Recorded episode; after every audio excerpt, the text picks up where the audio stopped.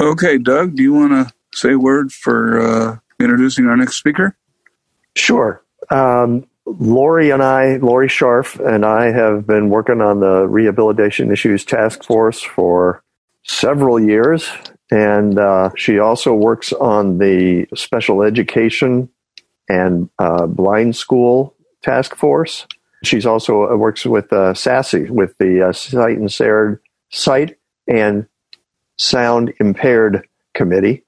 So I've bumped into uh, Lori many, many times on many, many different issues, and we we uh, I've enjoyed working with her all, uh, through all of them. As she said, she's a she's has been a social worker, and she's uh, now uh, becoming a vision rehabilit- rehabilitation therapist. And um, is it therapist or teacher? It's therapist, right? Is the new it, nomenclature? It depends on uh, who says it and where you okay. get so I think we need the beginning code. Yes, we do. I was just going to ask if you yes. guys want me to yes, give go those. Ahead and give the opening code. All yeah, right. sure. we are flexible in ACB. So part two for the AAVL session for those receiving CEU codes. the first, the opening code for this session is the letter A as in apple, B as in book, the number eight, the letter D as in dog, and the number two. And I will definitely repeat this one again. So, again, the opening CEU code for the second part of this session is the letter A as in apple, B as in book, the number eight, the letter D as in dog, and the number two. Okay. Okay, go right ahead, Lori. So Uh, yeah, so yeah, Lori, go ahead. Okay. Thank you, Doug, and, and thank you, Jeff and Katie. So, uh, yeah, I've been a, a social worker working with um, basically families in crisis for the last 17 years and um, had a career change and left my old job, and now I'm back in school. Um, but I am also, besides a social worker, a certified benefits practitioner, which means that I get to work with uh, individuals who are disabled and entering the work field or who have been in the work field and are trying to figure out how to retain their employment. Um, I work under the Ticket to Work program, so that means I can follow people for much longer than the general rehab system. And I will give my email address at the end um, so people have that if you have any questions that we don't get to here today. Um, so my job is to, I guess, demystify some pieces of Medicare. Uh, Medicare is a health program providing health insurance to individuals who receive Social Security disability or Social Security retirement. And if you are on Social Security disability, you need to be receiving benefits for, or you need to be determined eligible for 24 months before your Medicare starts. Um, that's unless you have end stage renal disease, otherwise known as ESRD. Um, for people with end stage renal disease, your Medicare starts um, as soon as you're approved for Social Security. Medicare is is available to individuals 65 and over. And for anybody on Medicare, your Part B, as in boy, has a copayment, and that's determined um, using a formula. So there's there's uh, a lot of times for the first year after somebody retires or um, becomes eligible, you can have a much higher copayment. Uh, I'm sorry, monthly monthly premium. Um, and then Part A coverage, often you don't have to pay for as long as you have 30 quarters of coverage through Social Security or more. So sometimes people wind up paying for Part A as well as Part B. Um, other times they don't, and that's a little complex. So if you kind of have questions on those types of things, I would recommend that you maybe get in touch with me after because that means you have a very specific situation. Um, for the initial enrollment, what's called the initial enrollment period for people who were senior citizens, which are people 65 and over, um, you're deemed to be eligible three months prior to turning 65 the month you turn 65 and three months after you turn 65, hence the seven months. I think they have a very awkward way of putting things, but both for people who become eligible for Medicare um, when they turn 65 or when they become eligible based on Social Security disability, if you do not enroll during that initial period of eligibility, there are penalties and they are rather steep for both Part B as in boy or Part D, which um, I'm going to describe these in a moment, but I'm just kind of laying out some basics here. Um, so if you don't enroll in them when you initially can, you can receive some stiff financial penalties and wind up paying a higher monthly premium. So Medicare Part A is hospital coverage, which if you paid for that out of pocket is about $460 a month. Um, and what that covers is inpatient hospital care, inpatient care in a skilled facility where non custodial care is provided. So basically, like short term, like an, it could be a nursing home, but it, it's short term following hospitalization or something along those lines. And they also, that's where you invoke your hospice waiver, is also under Part A. Part B, is in boy, is um, what they call medical insurance, which I think is a really stupid term, but that's what they call it. And that's outpatient services. So that could be doctor's visits, physical, outpatient physical therapy, um, outpatient care, such as labs, uh, things like that. Certain types of home care, and this would primarily be once you've been released from a hospital or a um, rehab or nursing facility, and it would be short term home care. It wouldn't be long term. Durable medical equipment, this is an area, um, it covers wheelchairs, walkers, shower chairs. You have to have a prescri- prescription for those types of services and without that, they wouldn't be covered by Medicare. You also need to find a provider that's able to take your, you know, that is able to provide coverage uh, and take the prescription. Glucometers and testing strips are also covered under this, which is kind of confusing for people. I think often people think I picked that up at my pharmacy, so that's going to be the same thing as my pharmaceutical coverage. Nope.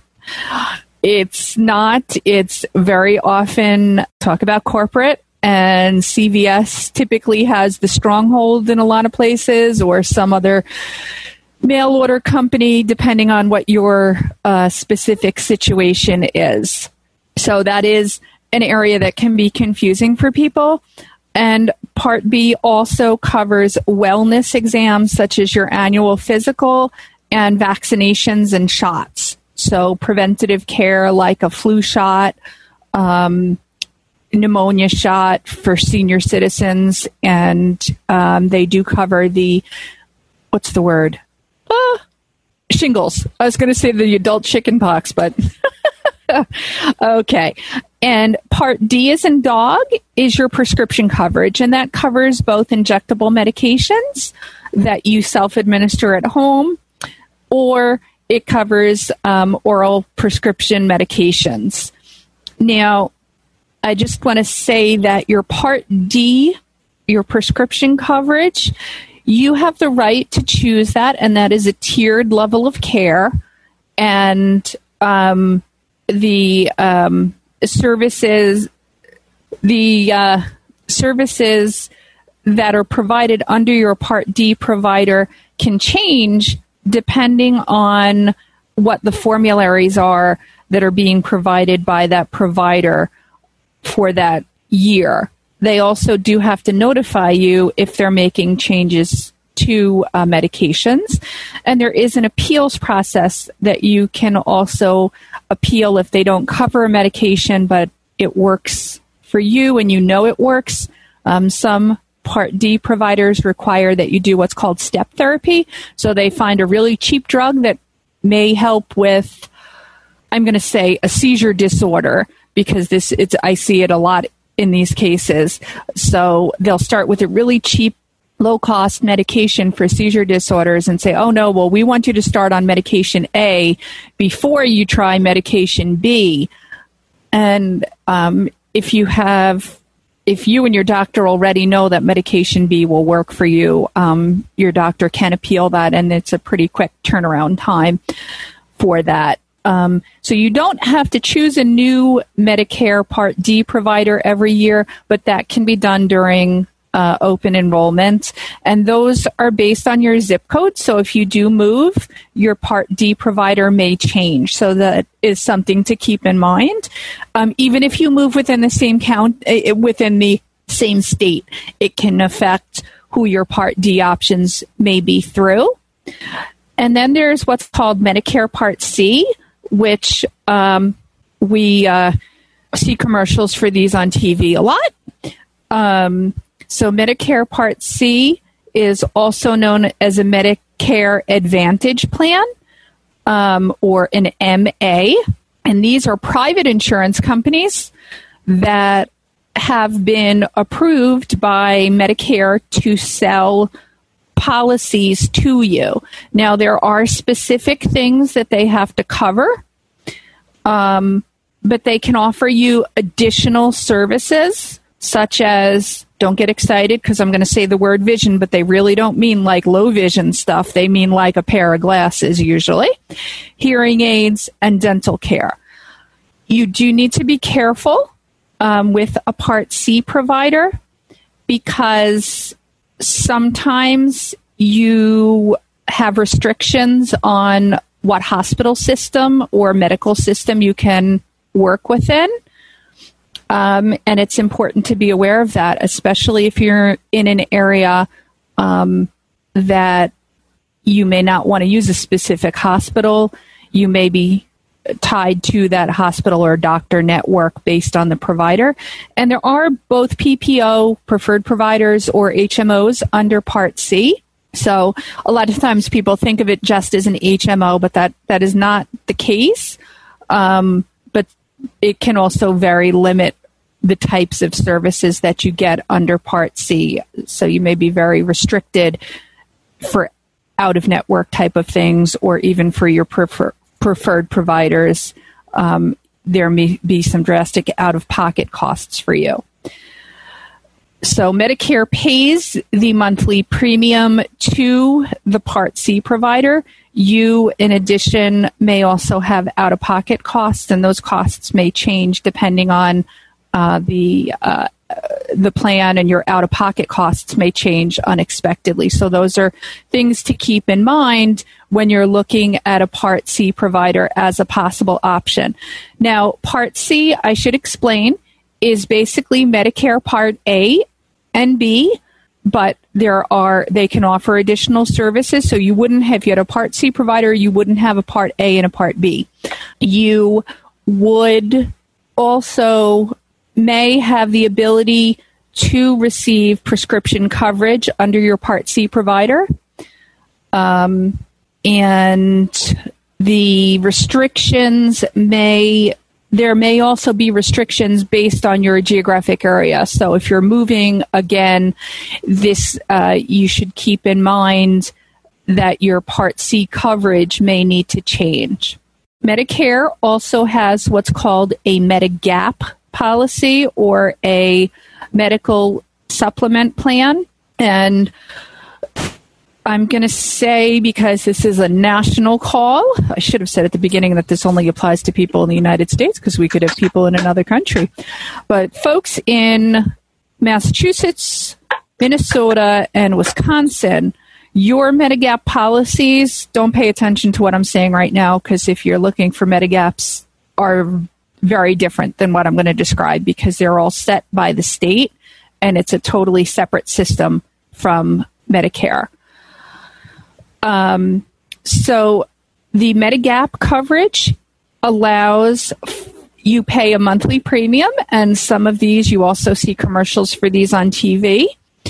Um, they have a monthly premium, and they they have letters associated with them, and based on the letters, it so for example, all levels of M coverage or K coverage, the policy basically has to be the same. What's going to be different is your out of pocket costs.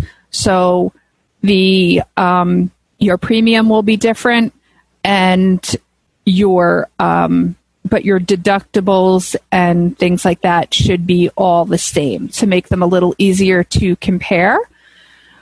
So for people who enroll in a Medigap policy on or after January 1st of this year of 2020, you will no longer be able to get your Medicare Part B as in boy premium back. So if you're if you've had Medicare for a while and you're you're getting back whatever your monthly premium is for Part B, consider yourself lucky because folks going forward won't have that option.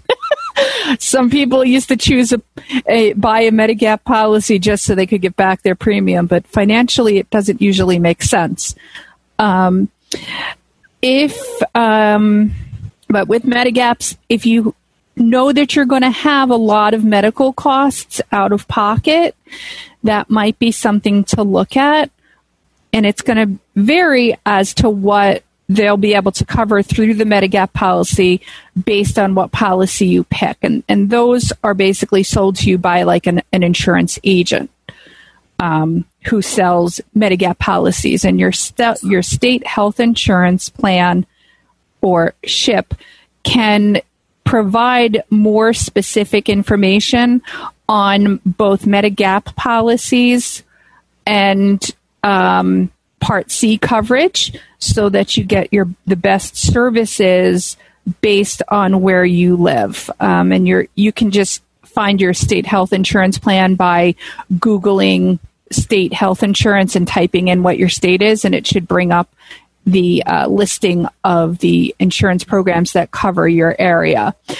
Um, with Medigap uh, policies, um, they do not work with um, a Medicare Advantage plan. So you have to have Part A and B coverage. You can't have a Part C C plan.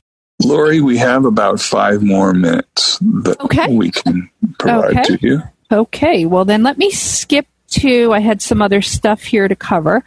If you're looking for financial assistance with um, your Medicare premiums or co-payments, there may be options for you through a Medicare savings program.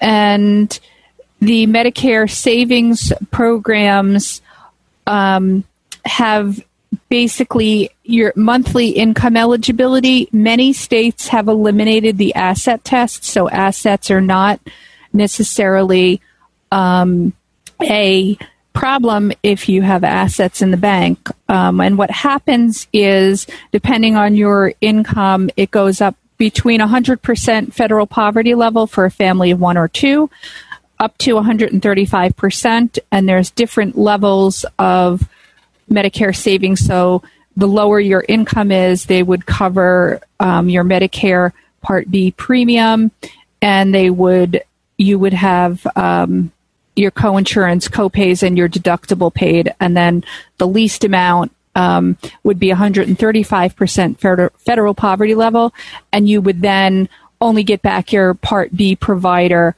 premium. So you do have about two minutes left. Is there anything else that you weren't able to cover that you wanted to slide in here?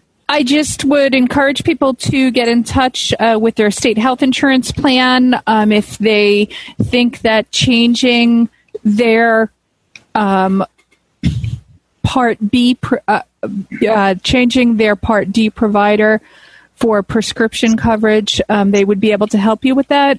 And I did want to mention the Medicare Rights Center, which is out of New York, but they provide national uh, technical support.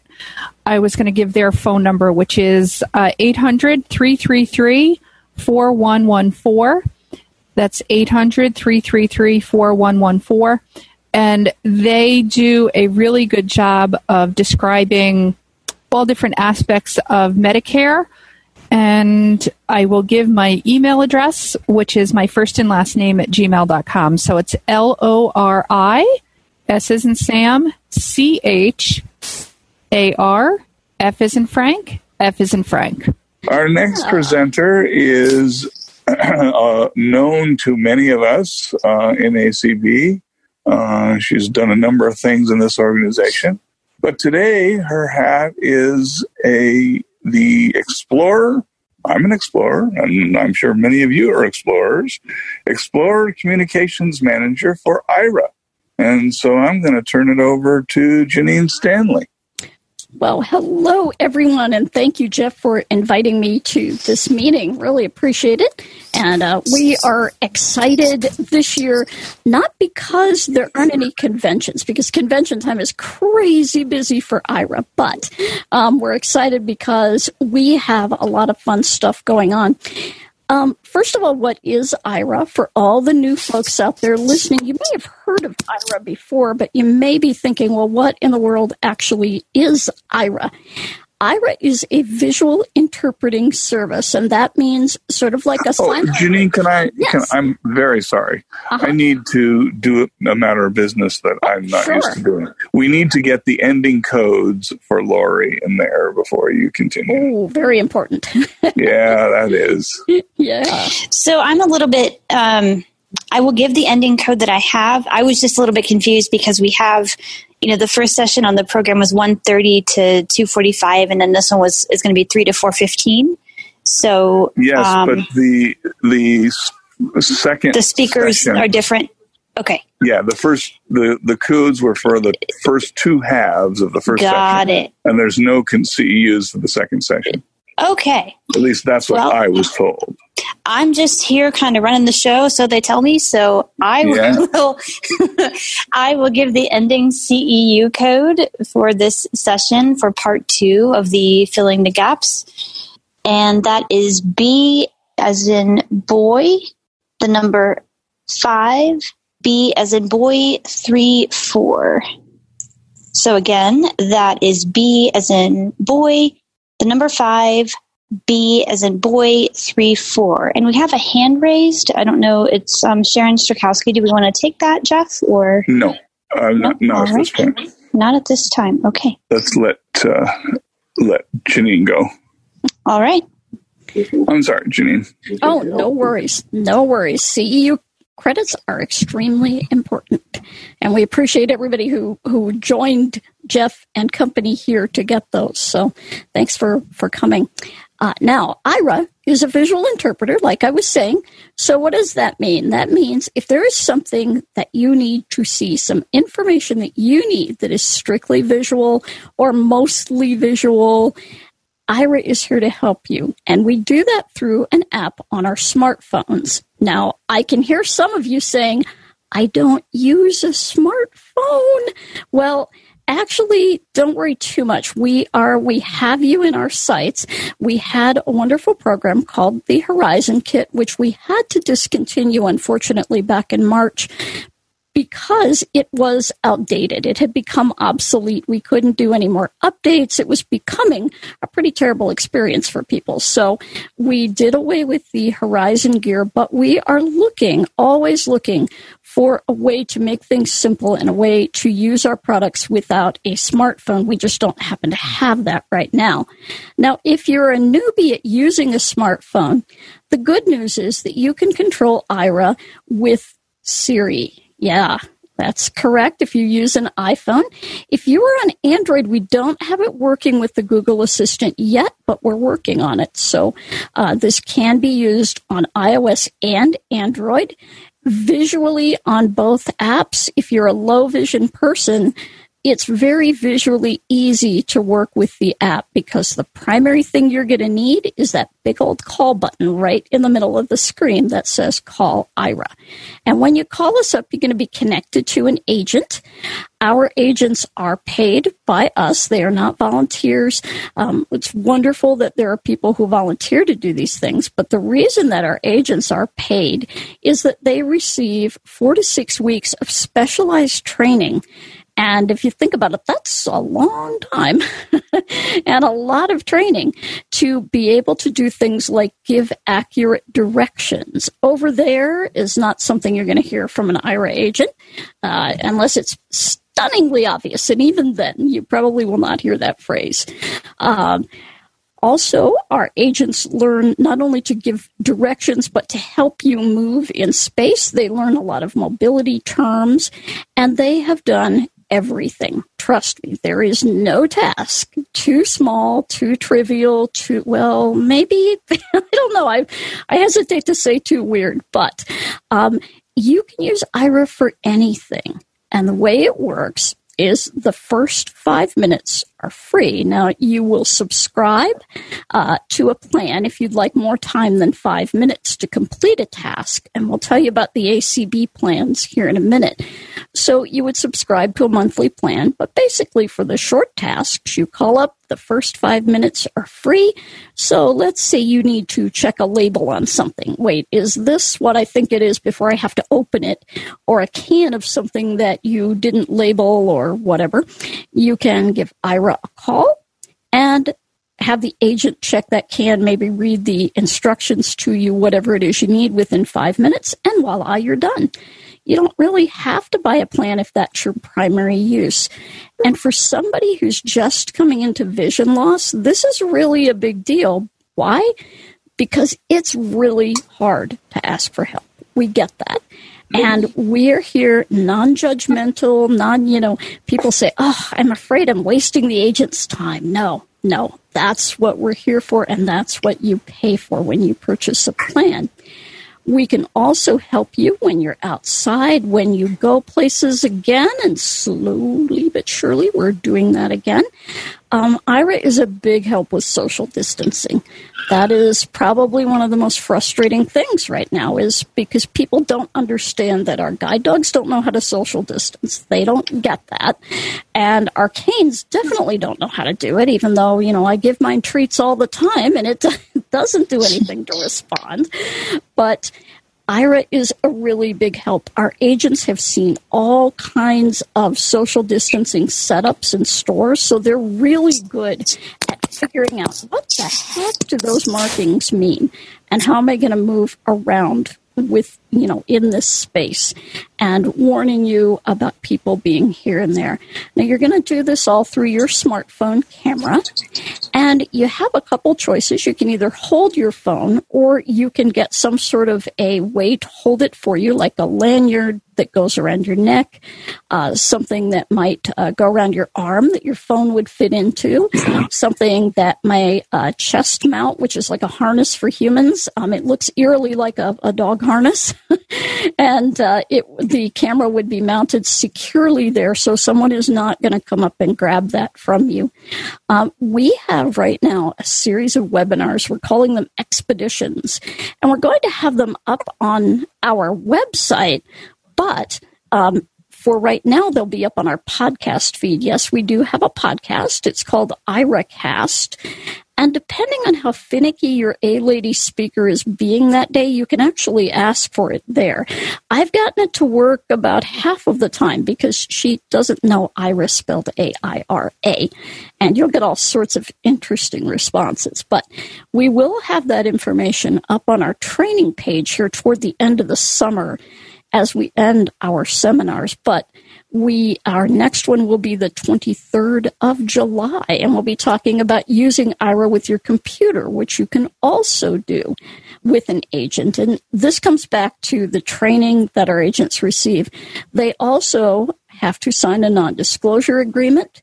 They have to be bonded. They have to be checked uh, a million ways, and they go through a firewall. So we have a lot of security built into our app and our process because one of the things that's scary as you become more mature, and I'm in that category now, um, fortunately, actually, it is pretty fortunate that I've made it this far, despite myself. But one of the things that is really frightening is entrusting people with your personal information, your banking information, your medical information. Um, I have trusted Aira with a lot of that stuff, and rightfully so.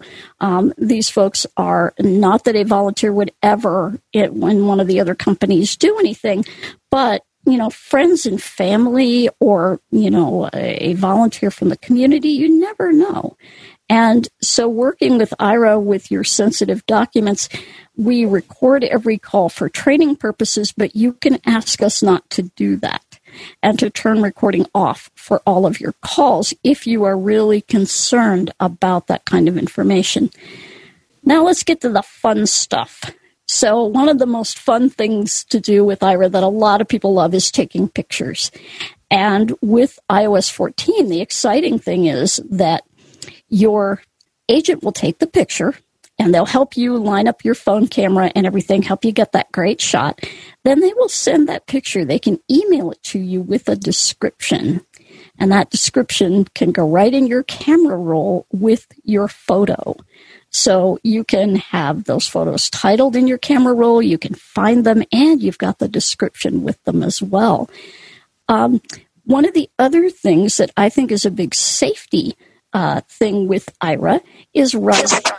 I realize we're not going anywhere anymore, or at least it feels that way. But rideshare, you can connect your Lyft and Uber accounts, and the agent can actually schedule the ride for you and then watch the vehicle. If they, if you use Lyft, uh, the agent has to schedule the trip to be able to watch the vehicle. But if you use Uber, um, they can actually watch the vehicle even if you schedule the trip and then they can look uh, they can look on the map in the app to see where your driver is but then they can also look out the video of your phone and see when your driver is pulling in and tell you exactly how to get to their car which is a big safety thing. They can also verify yes this is the same person that i see in the app and the license plate and everything is all the same. So that's a big safety factor if you are going out for maybe the first time or if you're getting out and about more as you have lost more and more vision. Same thing with walking around. When you start to use your cane, it can be very exhausting walking around, you know, with that cane or when you first get a dog, you know, it's, it's pretty tiring keeping track of where you are. Um, your Aira agent can be there with you and help you with these things as well. Finally, big news um, we have special ACB plans. If you are an ACB member in good standing, and we do check with the national office, um, we have two plans for you. The first one is our introductory plan, and for $20 a month, you get 30 minutes a month of Aira service, and the first five minutes of every call is free. So, you know, you, you can rack up some time there definitely. Then we have our standard plan, uh, but the ACB standard plan is actually $99.99, but you get 140 minutes. The regular standard plan is only 120 minutes, so you get 20 more minutes on there just for being an ACB member. And you can use, as I said, Aira for anything, um, anything you need some visual help with. So I'd love to open it up for questions if anyone has any questions. Um, for our international audience, we are available now in the UK as of last week. We're so excited to welcome the UK finally full force to our Aira family. We're also available in Canada, Australia, and New Zealand. And so we are going to be ramping up, you know, in all of those countries in the near future. Be be aware of that. But wow. Yeah, yeah, it's pretty exciting, and we've got even bigger news. So join us, uh, you know, with the uh, ACB convention connection in the next couple days because we've got some really fun stuff to announce, including one okay, I just got out of a meeting in. yeah. So do we have a hand, Katie? Yes, um, Sharon Sturkowski. First, I just want to say that I think Aira is a fantastic uh, service. And I think, especially for people who live alone or who don't have a lot of family contact, especially right now during our social distancing, it is a real comfort. Um, the question that I had was I read something maybe a week or so ago, ago about an advisory council that's being formed. Um, and I wanted to just hear more what they might be doing. Thank you. Certainly. Well, we we did have an application out for our advisory committee, which is called the DIG, the Digital Insights Group. I'm sorry, Dynamic Insights Group. I always call it the digital, but it's the Dynamic Insights Group. And uh, we had over 600 applications for 15 positions. This is a six month term, so everybody who applied, um, you definitely have another chance coming up in January. But the membership will be announced probably by the end of this week. We're waiting for them all to get their uh, non disclosure agreements signed. And then they'll be working on things like some beta testing for us for either new features or enhancing features that we have. Uh, they'll be doing a little market research for us. Okay, what do you think of this new policy, etc. And uh, they'll also be doing a, a, bit of spreading the word about to folks. So those are the primary duties uh, of that particular group, and it, it's our continuing effort to keep our customers really involved. Our customers are really, really involved in our product. So. All right, All right. Carrie, Carrie Moose. Hi, this is Carrie. Um, and I want to say one thing I was at a convention a couple years ago, a state convention, and somebody used Aira for karaoke. That was rather hilarious. Oh, um, so that was great. But but my question goes to I have a a business in which I am dealing with highly confidential client information and I've I've been curious if the Aira disclosure stuff if that that stuff is still protected or not. Yes, actually, and I will tell you, we are not officially HIPAA compliant. I have to say that because if you need absolute HIPAA compliance, that's would not be us. But what we can do is uh, not uh, keep your recordings, and that is one of probably the best ways to um, really deal with that type of a privacy restriction and things like that. We'll delete those recordings. They are deleted uh, after your call, right after. We don't even record the call, actually. Um, and you can make that a permanent feature of your account also. And if you own a small business, we have an offer for small business folks where you can get up to 30 minutes at a time free if you're doing your business tasks. And that just involves registering with us as a small business. And that one is thanks to Intuit and QuickBooks. Nice. Thank you. Sure.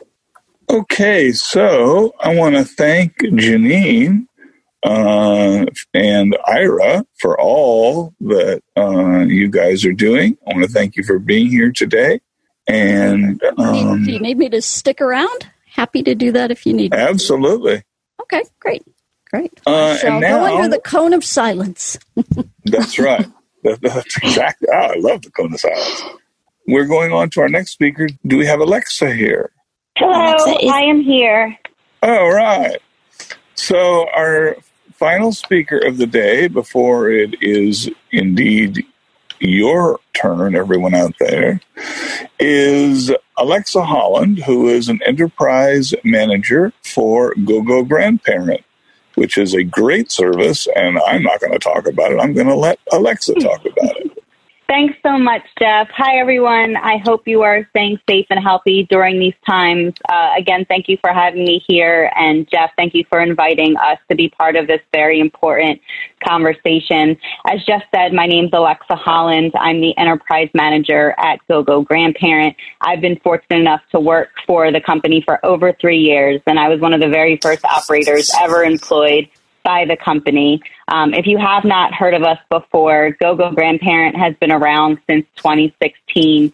Since then, we've helped hundreds of thousands of older and disabled adults from around the United States and Canada maintain their freedom and independence by assisting them with their transportation needs. We partner with Uber and Lyft to help find on demand rides at the lowest cost possible. Our service does not require a smartphone, an app, or the internet. And since we use Uber and Lyft, our service is available anywhere that these companies have drivers. Riders are also protected under Uber and Lyft's insurance policies the same way they would be if they were ordering through the company directly. We offer additional safety and security features to ensure peace of mind for our clients as well as their family members. We monitor each ride with our GoGo Guardian team and send real time updates to loved ones. We have the ability to customize each person's account to improve their experience with us.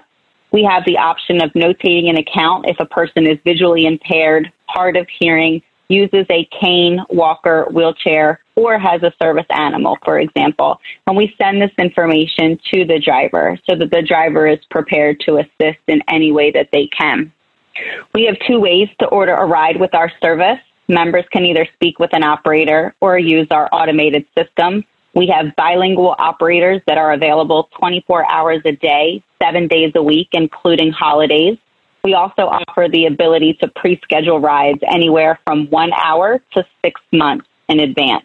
We have the ability to add up to 11 custom pickup locations onto a member's account. This is convenient so that riders do not always have to have their address handy for the locations that they frequently visit. We add these addresses to their custom dial tone menu so that they can use the automated system when they're being picked up from somewhere other than their home. We also have several back-end technical features. For members that are visually impaired, we offer a voice command feature where they can speak their selection instead of pressing the corresponding number on their phone. We can also block out larger vehicles like minivans and SUVs or the smaller cars like Mini Coopers. Our hope is to match riders with the best vehicle possible so that they do not injure themselves getting in and out of the car and making their ride as comfortable as we can. Part of registration is to collect payment information, which we store on a government server, and that payment method is charged after each trip. The total fare is calculated based on the miles and the minutes of the trip. In addition to Uber and Lyft fare, which varies based on zip code, GoGo Grandparent has a small concierge fee of 27 cents per minute for the duration of the ride, and this cost covers our customer service team. Riders are more than welcome to tip the driver if they would like. However, at the current moment, it would have to be done in cash at the end of the trip. Our operators provide an estimate before each trip is ordered or scheduled. Additionally, members can call us at any time to get an estimate for a trip that they're thinking about taking. We provide receipts either via email or over the phone. If anyone should have an issue with a trip that they went on or a poor experience with one of our operators, we have a staff of supervisors that are available. We also have a quality assurance team that ensures that the same level of customer service is being received on every single call. Should someone lose an item or would like to dispute the cost of a trip, we have a separate team that will advocate on their behalf to both Uber and Lyft. Due to the demand for additional features and services we've heard from our current clients, we've had to increase the number of employees and departments that we have here. So to help us support that growth, we now have a membership fee for anyone that signs up with us. The first 30 days are free, so you're welcome to try out the service for no additional cost outside of the rides that you take. And then it's only $9.99 per month. In addition to transportation, we are really excited to offer additional services, most that have been in response to COVID 19. We have a gourmet department that helps members orders meal, order meals from local restaurants. We are partnered with Uber Eats, DoorDash, Grubhub, and Postmates. Our operators on that team are able to provide a list of restaurants in the area and take orders over the phone. Those orders are sent to the restaurant, and then we send out a driver to pick the food up when it's ready and then deliver it. We also recently started our own grocery department where items can be delivered to your door without any contact. Our grocery team provides a list of local grocery stores and markets and then takes your grocery list over the phone. That list is sent to our partner Instacart, who then shops for the items on the list and delivers it. Again, no contact. Our newest service is prescription delivery. If you have a prescription that's ready to be picked up, we can send a driver to the pharmacy and they can bring it to your home, no contact. Before the pandemic, we did just start to hire our own drivers to use outside of Uber and Lyft. We recognize the downside of using companies that only offer a curb to curb service. We'd like to be able to offer our clients a higher level of customer service, and employing our own drivers will allow us to provide a door to door service. So we are looking very much forward to resuming our mission as soon as uh, the pandemic allows us to. Our website is gogograndparent.com. if anyone is interested. We also have a toll free number. Again, our operators are bilingual and available 24 hours a day, seven days a week. Our number is 855 464 6872. And I would be happy to answer any questions if there are some. That's great. I learned quite a bit about GoGo a lot that I did not know. All right, Jean, you should be allowed to talk now, Jean. Hi, I've used GoGo Grandparent fairly frequently, not much lately because of the virus, but um, I, it's a godsend for me because I um, I'm I'm like really slow technology wise, and I haven't got an iPhone yet. And um, our cab company, our main cab company, went out of business over the winter. So um, I, I, live in a place where I get a lot of transportation, like medical and that kind of stuff. But if I want to go somewhere, um, I wasn't sure what I was going to do, and so GoGo Grandparent has really helped. One problem I notice is that I don't always get um, emails telling me what my fare was. A lot of times I have to call to find out, and I don't know if that's a problem on your end or mine. But I, I have noticed that I don't um, I don't always get the emails I'm supposed to get telling me what my fare was. Out of curiosity, who's your email provider, Jean? Is it Gmail or AOL? Uh, a NICAP, well, uh, Roadrunner or Charter, whatever it is now, Spectrum. Okay. Uh, yeah. Okay, I was just curious. Well, thank you so much. It's it's great that you're here. Um, I feel very honored to actually talk to you directly, and thank you for using the service and saying such wonderful things. Um, if you'd like to email me, um, my email is alexa at gogograndparent.com. I'd be more than happy to look into that. Sometimes our server does not play well with other email servers, which is why I asked who is your provider. Um, okay. But I can definitely over, look over your account and make sure that we're getting those receipts to you after every single trip. Okay. And the other, the fee you were talking about, I assume that's for people that join now. That's not for people that are already in the yes, service. you're you're grandfathered in. It would be for anyone that signs up. Uh, I believe the start date was May 26th. So anyone who signed up before that was already grandfathered in, and that does not apply to you. Good. Thank you. My pleasure. Thank you. Okay. Any other hands? We have time for yes, one more question. We have some hands.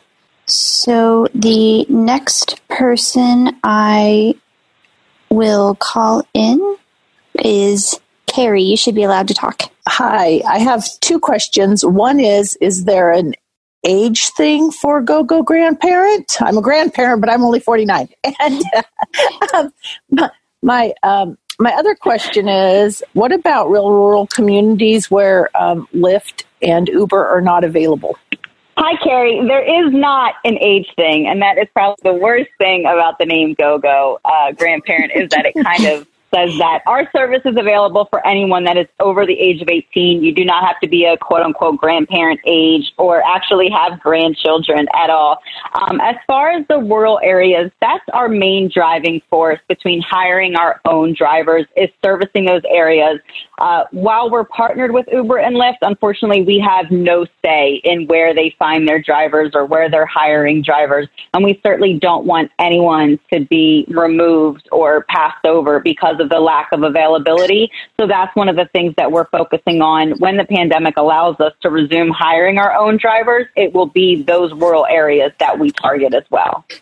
Okay, thank you, thank you very much, Alexa. I think we're going to have to um, go on to the next part of our meeting, but I really appreciate all the information. And, um, you know, GoGo Grandparent is definitely an important uh, ingredient in filling the need for transportation services for seniors with vision loss. So thanks again for being here today. Thank you for having me. Okay, so now um, we are going to go to what will mostly be public input, but I do want to do a couple of things. I want to rec- I want to recognize my board consists of Doug Powell, who's uh, as one of the panelists today, Jean Mann, our uh, uh, um, Peggy Garrett, Carolyn Burley, our immediate past president, John Huffman, Ninetta Garner, Mary Ellen Frost, and our treasurer, who you're going to hear from in a minute, and that is Kathy Gerhardt. So, um, if if Ninetta is here, and I don't know that she is, but if you are here, raise your hand and we can recognize you. But in the meantime, if Kathy can raise your hand and be recognized, we can have, we can't do any business, but I did want to give a treasurer's report, um, which we cannot adopt, but we can certainly have one for your information. Okay, thank you, Jeff. This is the uh, yearly treasurer's report or financials, and it starts July 1st, 2019 through June 30th, 2020. And our starting balance on July 1st last year was $7,616.25. And uh, our revenue consisted of $985 in dues, donations of $155, ACB convention proceeds, $220.40, raffle sales, $259, and MMS, $40. Uh, the total for the revenue was $1,659.40. For expenses, we had a bank service charge for the year of $24. Our dues that went to a- ACB were $200. Our mixer costs last year were $64.72. We bought two Braille Forum raffle tickets this year for uh, $50 each at, or $100. We did website development during the year at a cost of $1,028.98. And we took out an ACB radio ad for $75. So we had the total expenses were $1,492.70, which left us with an ending balance on June 30th of $7,782.95. Well, thank you very much um, for that report.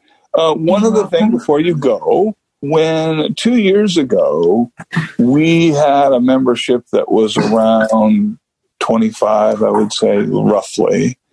And can you tell us what our current membership is approximately, Kathy? And I just want to say before you do, Kathy does a fantastic job of getting membership forms out, of, you know, collecting money, of always keeping on top of these things, of getting me membership data so that I can send out um, emails to everyone that has an email uh, concerning every board meeting that we have.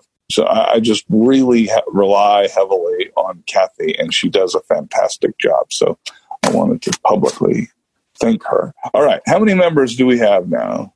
Ta da! 66. All right. And we did We- start at ahead. 24. You were absolutely right. Um, and we've constantly gone up to our present number. And so I want to, this is really leading into uh, the public input part of this um, session. Um, I, I'm just thrilled that we are growing. We should be growing. You know, we uh, make up the vast majority of ACB members and the vast majority of the blind and low vision community are seniors. And so we need to empower ourselves and empower our community.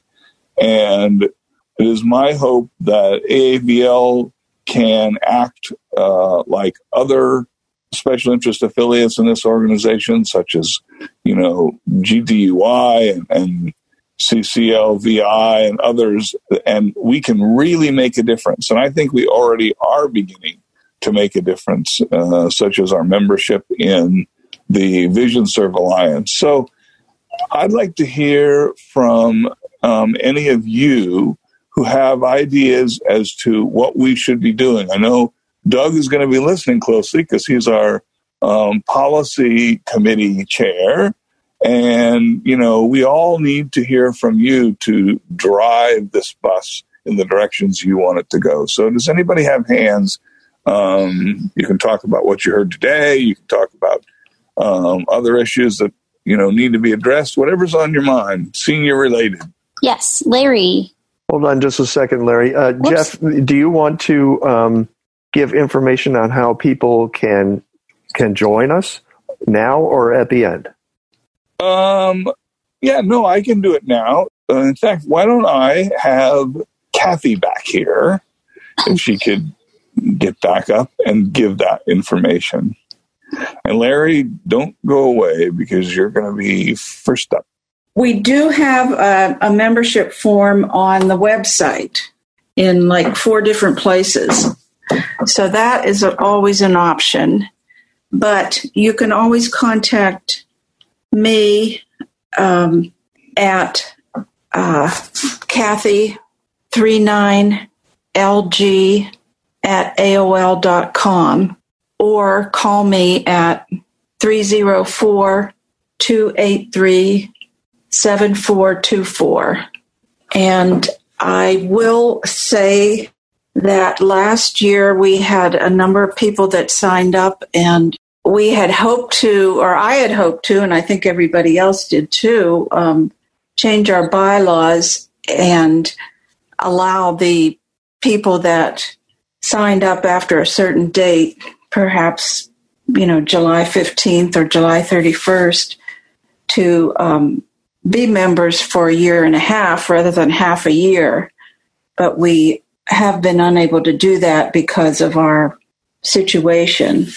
So that is for the the end of the year, and then I'll be uh, bugging everybody again at the beginning of 2021 or the end of 2020.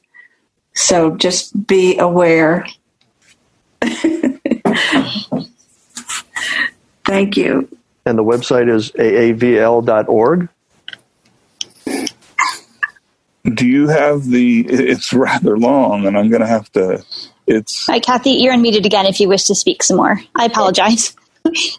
oh, you know what? It is rather long, and I don't have it in my head, but I can tell you this that when I want to get to it real quick, I just put in Alliance on Aging and Vision Loss, and it does. We have enough activity where it does get me to the uh, to the website and it is also um, if you go into the uh, ACB special affiliates, it's there as well. So there's there's different ways to get to it. It's I think it's AAVL dash seniors blind dash senior seniors dash blind dot org or blind dot seniors dot org. I can't remember. Well, that's it. I can't remember either. Yeah, yeah. One of those works really well. Any other questions for me, or um, well, that not okay, sure how so to do it. Let Larry, thank you so much, Kathy. Let's You're let welcome. Larry. Uh, he was first here. Okay, uh, Kathy, is that with a C or an A? It's with a K. K. Okay. Thank you. Uh, I just want to react to two of the comments that were made earlier uh, by uh, other um, attendees. First of all, there was one question about paratransit. Okay, be quiet, Jaws. Uh, there was a question of one person about the paratransit drivers who insist on grabbing hold of you to guide you to and from the van and how to how to change that culture. The best way to do it, and what I can tell you we have done successfully here, is to approach our transportation provider and uh, and basically force them to allow us to give uh, sensitivity training to all the operators, both uh, mainline bus operators as well as the paratransit operators, and that has worked pretty well. The other thing I wanted to comment on, and, and you're asking for some input on a possible project or direction to go, and and one of the uh, speakers brought to my mind an initiative that we've been trying to get off the ground here in one way or, or another, and that is a mentorship program. Now, you all may recall that uh, AFB for many, many years had a mentorship program for students. In fact, I, I was a volunteer mentor on that program, and I don't know if AB, AFB is still doing that or if they've transitioned it over to AAPH. But maybe three years ago, I suggested to uh, the um, the head of AFB that they really ought to have a a similar type of program for seniors who are losing their vision.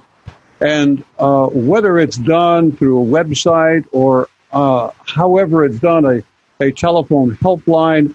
But I think that the lady was very correct in saying that a lot of us who have grown up blind have a lot to offer to seniors who are becoming newly blind. And I think that there needs to be, and also what this would do would be to act as an additional uh, expansion of service personnel for those agencies that are currently very restricted. For example, for the entire state of Texas, we have right now 13 specialists who are trained to provide uh, services to the older blind uh, individuals. 13 people for the entire state. So I suggested to our Texas Workforce Commission, which is now the agency that serves older blind, that they might want to consider uh, developing a volunteer or part-time employed program of um, of persons, blind persons who are long time blind, who would be willing to serve as mentors by telephone to uh, talk with individuals who are newly blind for the most part, to reassure them that, you know, it's not the end of the line, that there are a lot of things they still could do. They don't necessarily want to play the role of a therapist or a professional, but they certainly could provide some reassurance. They could also provide a lot of basic information about, you know, library services and so forth. And I don't know how um, AAVL might consider involving itself in this initiative, but certainly uh, I think ACB might be a, a good um, uh, platform to, to have a mentorship program established on its website, or perhaps uh, the uh, the earlier presenter, the um, uh, VisionServe, uh, what's it called? Alliance. Alliance. VisionServe Alliance but somebody ought to pick up on this, and either whether it's done locally or on a state level through the, uh, as we're trying to do it through the uh, agency that serves older blind people here in Texas. However, it might be, I think this is really critical because number one, there are a lot of us who do have had the opportunity to fight the battle or to fight the battle and, and advocate for ourselves and for others. So we know some of the ins and outs and ups and downs to follow to be able to make things a lot easier for people who are just now experiencing the the fear and the and and and the uncertainty of what to do in order to uh, continue their life and and not give up. All right, thank you. Any other hands? Natalia. I just wanted to say thank you very much for um, the this all of this this uh, webinar today. It's been incredibly informative. Um, I am an instructor for the blind and visually impaired, um, and uh, so this has been it's been really really informative um, on all sorts of levels. And I I especially re- enjoyed the presentation of uh, GoGo Grandparents. I didn't know about them and uh, so I will definitely be passing the information about them along to uh, some of my former students. Um, Great. I Thank also you. wanted to uh, touch on the the first person who uh, spoke on the uh, the first uh, yeah the first person who spoke after the first presenter um, Kathy Lyons I believe was her name uh, she wanted was talking about how she didn't have help with uh, training on the internet. Um, I am unemployed right now, been unemployed for two years, and I'm currently moving to another country. Um, however, I have got some time here with the virus and everything else where I'm not doing a lot at the moment. So um, I would be willing to offer you my services if you would like. Uh, and I could definitely help you with the internet, uh, depending on whether you use JAWS or the Mac with VoiceOver or what your situation is. I'm completely blind. Um, and if you use ZoomText, I would be less likely to be able to help you out just because I'm un- less familiar with those commands. Um, but I could certainly help you with JAWS if you would like, or the Mac or whatever. Cool. All right. We need to get you two together. So uh, if you want to give your email, you can, or if not, you can. I'll give you mine, and you can. I can connect you two or whatever. You know. All right. Our next person is Frank Welty. So before Frank talks, and I was going to get this in at some point, but but I'll do it right now. Frank is the president, the interim president, I guess is his title, um, of a the newest affiliate of the California Council of the Blind, and what we hope in a month or so will be an affiliate of AAVL, and that is California Alliance on Aging and Vision Loss. So I'm very proud of the job that the folks in my state are doing. And with that, Frank, go ahead. Well, Jeff, you practically read my mind. Um, I was very much taken during the earlier presentation from uh, the, the, woman at the uh, at the VisionServe Alliance that I, it was reinforcing my feeling that there is a crying need for a great deal of advocacy to establish meaningful services for people who are older and experiencing vision loss. And I think that there's a real gap, a, a huge gap in service in that area. And I think what it calls for is nothing less than a national advocacy effort at the national, state, and local level. And I think to make that happen, we need to organize AAV affiliates in every state. And we're doing that in California.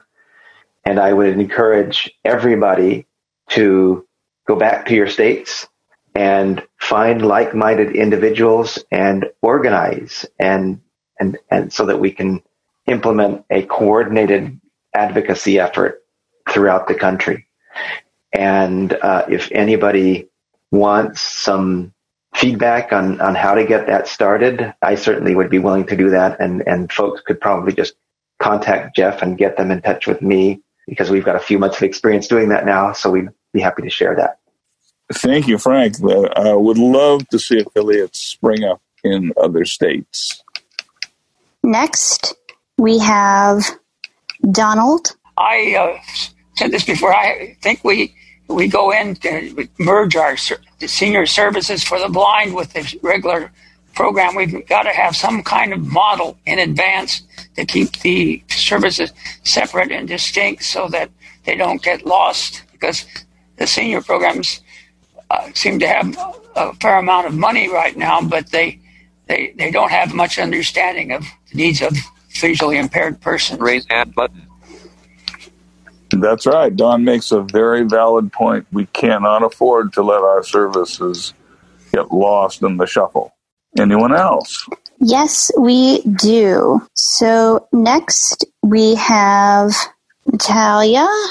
I was going to give you my email um, for Kathy. My email address is Natalia, just like it sounds, N A T A L I A O C B. That's O as in Oscar, C as in cat, B as in boy, 11 at gmail.com. Thanks, Natalia. We appreciate that. And I hope that uh, if there is anyone here who, uh, including Kathy, obviously, who wants some training, uh, then, uh, then we'll get in touch with you. And, and Natalia, we wish you luck wherever it is you're moving to and whenever you get to do it. okay. Any other hands? Yes, we have a an email here. So L I V V I E. Hi. Um, this has been really great. Um, this is um, Livy Ostergaard from Fresno, California. And Jeff, I have still not been able to join the Ceased Calvary, but I'm planning on it. I have a question. I did not hear um, all of the presentation for the gal from Med- about Medicare. And does she have an email address that we could access? Thank you. Yes, uh, she's left, but I I have her email if you're ready. It's Lori L O R I Scharff S C H A R F F at gmail.com. All right, and we have no more hands at this time. Okay, so I- I just want to say that I make it a policy to send out to everyone who has an email, and somehow I got it. I need to get this policy expanded so that we phone a couple of other folks who don't, because there are a few folks in the organization, not many, but a couple who don't have emails. Um, and I inform you of every board meeting, and I encourage everyone. Doug, for example, before he was on the board, was at several of our meetings. Um, Sharon Strakowski has been at several of our board meetings and provided us with incredible input. And Dan Sipple, president of RSVA, and others. So we really do appreciate people coming on to our meetings, providing us with input, and getting involved in our organization. Um, we will certainly have more information coming out to you. I encourage you to look at the website, aavl-blind-seniors.org. And because uh, Sandra Spalletta, our the person who sort of puts things up on the website, does a great job of providing us with information. And so uh, I I want to encourage you, if you are not a member, to join us. And um, if you are a member, to keep providing us with information and input as to what you think we need to be doing to help seniors with vision loss. And my last word to you will be senior power. And with that, thank you And Jeff, all we have attending. we have two more. We have hands that went up as you Oh, we have spoke. hands? We do. It's, Yes, we uh, do. Yeah, okay, Um, we do. So we have telephone number eight five nine one. And there's Dan. Thank you, Jeff and Doug, and all all of you guys. Really a fantastic, you know, presentations. And I I just wanted to make a couple of comments. Um, in in that we, earlier, we started out, Lee was talking about education. Jeff and Doug were talking about education, and you know we have to keep in mind that we are part of ACB. ACB is a grassroots organization. So where does education start? Starts at the grassroots level. Grassroots level, and give you a little rationale why I think that way is I have retinitis pigmentosa, and I up until I was 17 years old, all I knew I was night blind. I couldn't see at night. I had usable vision. Got in uh, grade school, and uh, all we had in our local town was an optometrist. And that's what we go. Well, he give me this because I couldn't see the blackboard. Then he give me these pair of glasses. No, that didn't. You know. Finally, the optometrist says, "Well, you're gonna have to sit up in front of the class." Well, you know how much fun it is for a, a young boy to sit up in front of the class. You know, especially me because I don't. I'm not smart enough to know when to keep my hand down, my mouth shut. But uh, it's and so I didn't learn the term retinitis pigmentosa until I was 17 years old before we found an ophthalmologist. And at 17 years old, I couldn't even pronounce it, let alone spell it. But, you know, I kept, you know, I moved around uh, di different cities and, you know, Wausau, Wisconsin, Green Bay, Wisconsin, Eau Claire, Wisconsin and stuff. And ended up in various ophthalmologists. I, I, I just discontinued going to optometrists. I went to ophthalmologists. And lo and behold, I found myself educating the ophthalmologist about retinitis pigmentosa, about RP. And that was kind of frustrating and probably to the point irritating. Finally, I realized, well, no, I guess, you know, they ophthalmologist, that's their profession. They're in business, uh, in business, and they have to account for the billable hours. So I thought, okay, I'll share my what I know, and and that's why I got involved in various organizations so I can learn more and pass this information on. For the last uh, several decades, I've been in Eau Claire, and I'm uh, and I'm getting my service out of Mayo Health Systems, which we all heard of Mayo Health Systems. It's an international health system, and I go to two ophthalmologists every year. I go to one one year, one year, and they have convinced my insurance carrier to cover two ophthalmologist visits per year because they classified me as a textbook uh, case of retinitis pigmentosa.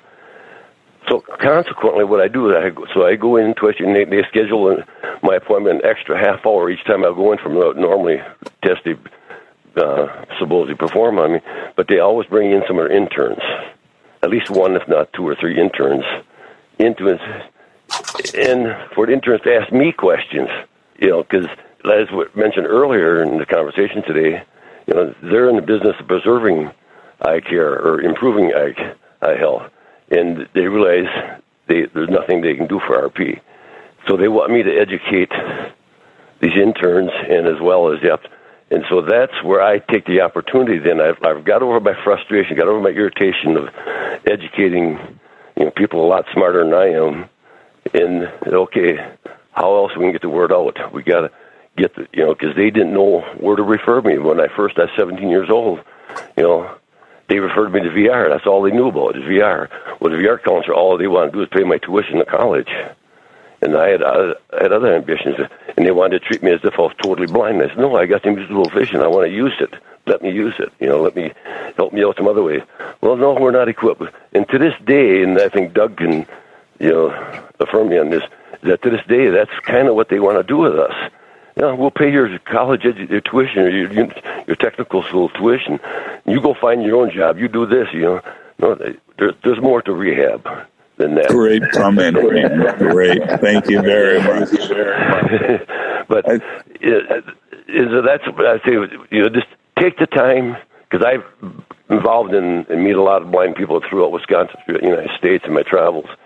A lot of people once they're ophthalmologists or some don't even go to they go to optometrists. Once they say we can no longer help you, they stop going.